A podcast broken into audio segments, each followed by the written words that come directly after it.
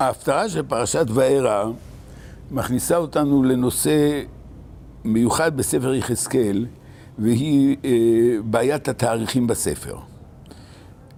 אצל חלק מן הנביאים אנחנו מוצאים אה, שהנבואות אה, מתוארכות אה, בצורה מיוחדת במינה, לא תמיד בצורה עקבית, אה, ויש לדבר השלכות גם לגבי תכנים ולא רק לדברים טכניים. למשל, אה, ההפרש בין התנבאות אחת לחברתה. אז ב, ב, בספר חגי, למשל, אנחנו מוצאים דוגמאות של ויהי דבר השם שנית אל חגי. זאת אומרת, באותו יום זכה הנביא לשתי נבואות שונות. אה, הפרק שבין אה, אחת לחברתה לא, לא מתפרש של נכון, אנחנו לא יודעים כמה, אבל על כל פנים, עובדה היא שביום אחד הנביא, הנביא יכול היה לזכות להתנבאות פעמיים. בספר יחזקאל הבעיה היא יותר מורכבת, אה, מפני שסדר הזמנים בחלקו מסודר בסדר כרונולוגי, אבל בהפטרה שלפנינו יש אה, יסוד אה, בעייתי מאוד מאוד. ישנה מסורת שרש"י הביא במסרת בבא בתרא, על אה, שספר יחזקאל נכתב על ידי אנשי כנסת הגדולה, ורש"י אומר שהוא לא יודע מדוע לא כתבו יחזקאל, אם לא הניח רש"י איזו הסתייגות, שגם אם ניתנה נבואה לה, לה, לה, להתקבל בחוץ לארץ, בגלל ארץ ישראל, באו בעבורה, אבל לא ניתנה להיכתב. ולכן אנשי כנסת הגדולה כתבו או סידרו את ספר יחזקאל כמו שלפנינו.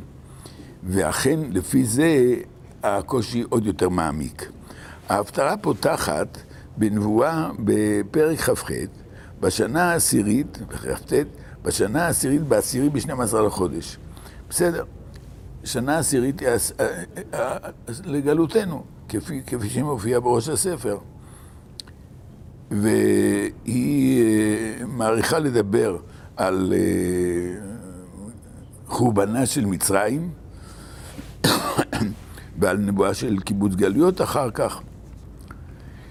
לקראת הסוף, יש עוד קטע של נבואה, כאילו חדש, לא כאילו, חדש לגמרי. ויהי ב-27 שנה, בראשון באחד לחודש, היה דבר השם אליי לאמור. אם אנחנו באים חשבון על התאריכים בספר יחזקאל, הנבואה שיש לה תאריך היא נאמרה אה, בפרק מ', ושם נאמר ב-25 לגלותנו. ואומר שאם אנחנו מדברים על הנבואה הראשונה של יחזקאל, שהיא הייתה בחמש לגלותנו, אז אה, כן, נניח 22 שנה של פעילותו של יחזקאל. אבל כאן כתוב ב-27 שנה, דהיינו שנתיים אחרי שהייתה הנבואה, היא נבואת הנחמה, היא הנבואה על שיבה לארץ ישראל. על כורחנו, שזוהי הנבואה האחרונה של יחזקאל.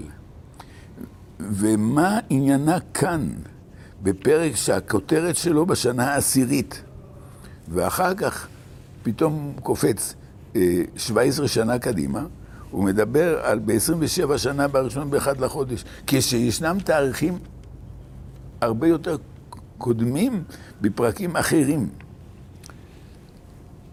על כוחנו, בייחוד שמסורת חז"ל מדברת על סידור של ספר, כנראה סידור של ספר יחזקאל, על ידי אנשי כנסת הגדולה.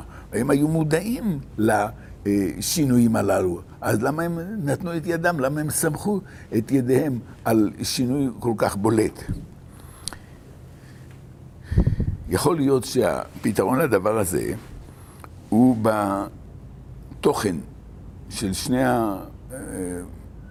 המקורות הללו ובמשמעות הרעיונית העמוקה העולה מתוכם.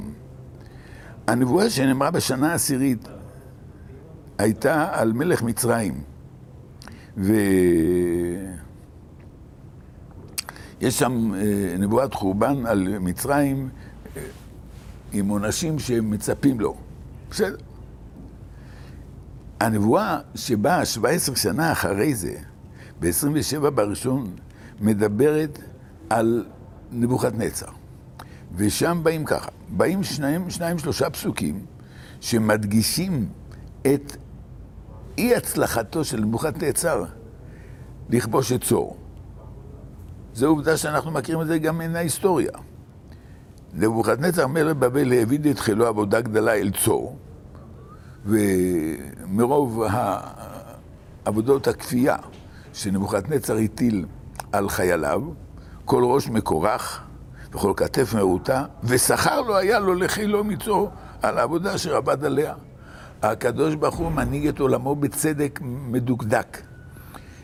נבוכדנצר צר על צור, וההנחה הייתה שאם הוא שם מצור על צור, משקיע כוחות, כספים, הוא יקבל שכר, כי הוא, הוא עושה את תוכניתו של הקדוש ברוך הוא. הוא הגרזן, הוא זה שמבצע אה, תוכניות של הקדוש ברוך הוא. אז למה, אבל מה, מה, למה זה אין לו שכר? עבד בחינם, הרי הוא עשה את זה בשיתופו של הקדוש ברוך הוא. אז העובדה שנבוכדנצר לא הצליח לכבוש את צור, היא למעשה פגם בצדק האלוקי, שמגיע לו שכר, והנביא אומר, בשכר לא היה לו לחילו על העבודה אשר עבד עליה. לכן, מהי המסקנה של הנביא? כה אמר השם, הנני נותן לנבוכדנצר מלך בבל את ארץ מצרים, את ארץ מצרים. ונשא את עמונה ושלל שללה, והייתה שכר לפעולתו. פעולתו אשר עבד בה, נתתי לו את ארץ מצרים אשר עשו לי נאום השם אלוקים. הקדוש ברוך הוא משחק על טבלת השח העולמי. צור פונקציה אחת, מצרים פונקציה שנייה, נבוכדנצר פונקציה שלישית. והתוכנית של הקדוש ברוך הוא שמצרים צריכה להיענש. התוכנית של הקדוש ברוך הוא שנבוכדנצר צריך להילחם על צור, ולא הצליח. אז נמצא מידת הדין לוקה. הוא עשה, גם אם הוא לא היה מודע לשליחותו של הקדוש ברוך הוא, הוא לא היה מודע לה, אבל שכר לא מגיע לו, למה לא מגיע, מגיע לו שכר טרחה שעשה את הדברים האלה. השכר הזה ישתלם לו. הוא לא ישתלם לו בכיבושו של צור, אבל הוא ישתלם לו שנים רבות אחרי זה בכיבושה של מצרים. מבלי שנכנסים לריאליה שבהיסטוריה, יש פה הסתכלות מיוחדת במינה של הנביא. איך הקדוש ברוך הוא פוקד על המדינות. על המדינות בו ייאמר, איזו לחרב, איזו לשלום. גם היחסים ביניהם הם תוצאה של הנהגת הקדוש ברוך הוא. וכאן הנביא חושף באזכור פעוט כל כך, אבל כל כך משמעותי של תאריכים, ואומר, בשנה העשירית היה דבר השם על מצרים. מגיע למ... אבל הקדוש ברוך הוא, הוא מתון מתון וגבי דיליי, הוא יקבל, הוא, הוא ידאג שנבוכדנצר יקבל את שכרו. כשהספר שלפנינו נערך על ידי אנשי כנסת הגדולה כאמור, והם מצאו את שתי הנבואות הללו. אז כאן הם חרגו מהמסגרת של הסדר ההגיוני, הסדר התאריכי, ואמרו לא, אנחנו נקבע את הנבואה הזאת, שהיא האחרונה המתוארכת של יחזקאל, ב-27 לגלותנו, ב-27 שנה, נקבע אותה בסמוך לנבואה על מצרים. את מצרים צריך להעניש. ומצרים צריכה להיענש, ונבוכדנצר לקבל את שכרו. אם הוא לא קיבל את שכרו בצור, הוא יקבל את שכרו ב... במצרים. יש בזה משום לקח גדול מאוד. פרעה מקשה את ליבו, ופרעה לא שולח את ישראל, ויש חשבונות גדולים. מה, מה יהיה על גורלם של אה, אלה שמתו במצרים? מה יהיה על גורלם של אלה שהשתעבדו במצרים? הקדוש ברוך הוא, יש לו את החשבונות המיוחדים שלו. הנביא חשף לפנינו את דרך החשיבה המקראית, ואמר, היסודות הגדולים של האמונה, שפעולה אחת שאתה רואה פה, התוצאות שלה היא במקום אחר. יגעת במקום אחר, מצאת במקום שני. אם נבוכדנצר התייגע בצור, היגיעה הזאת לא יצאה לחינם.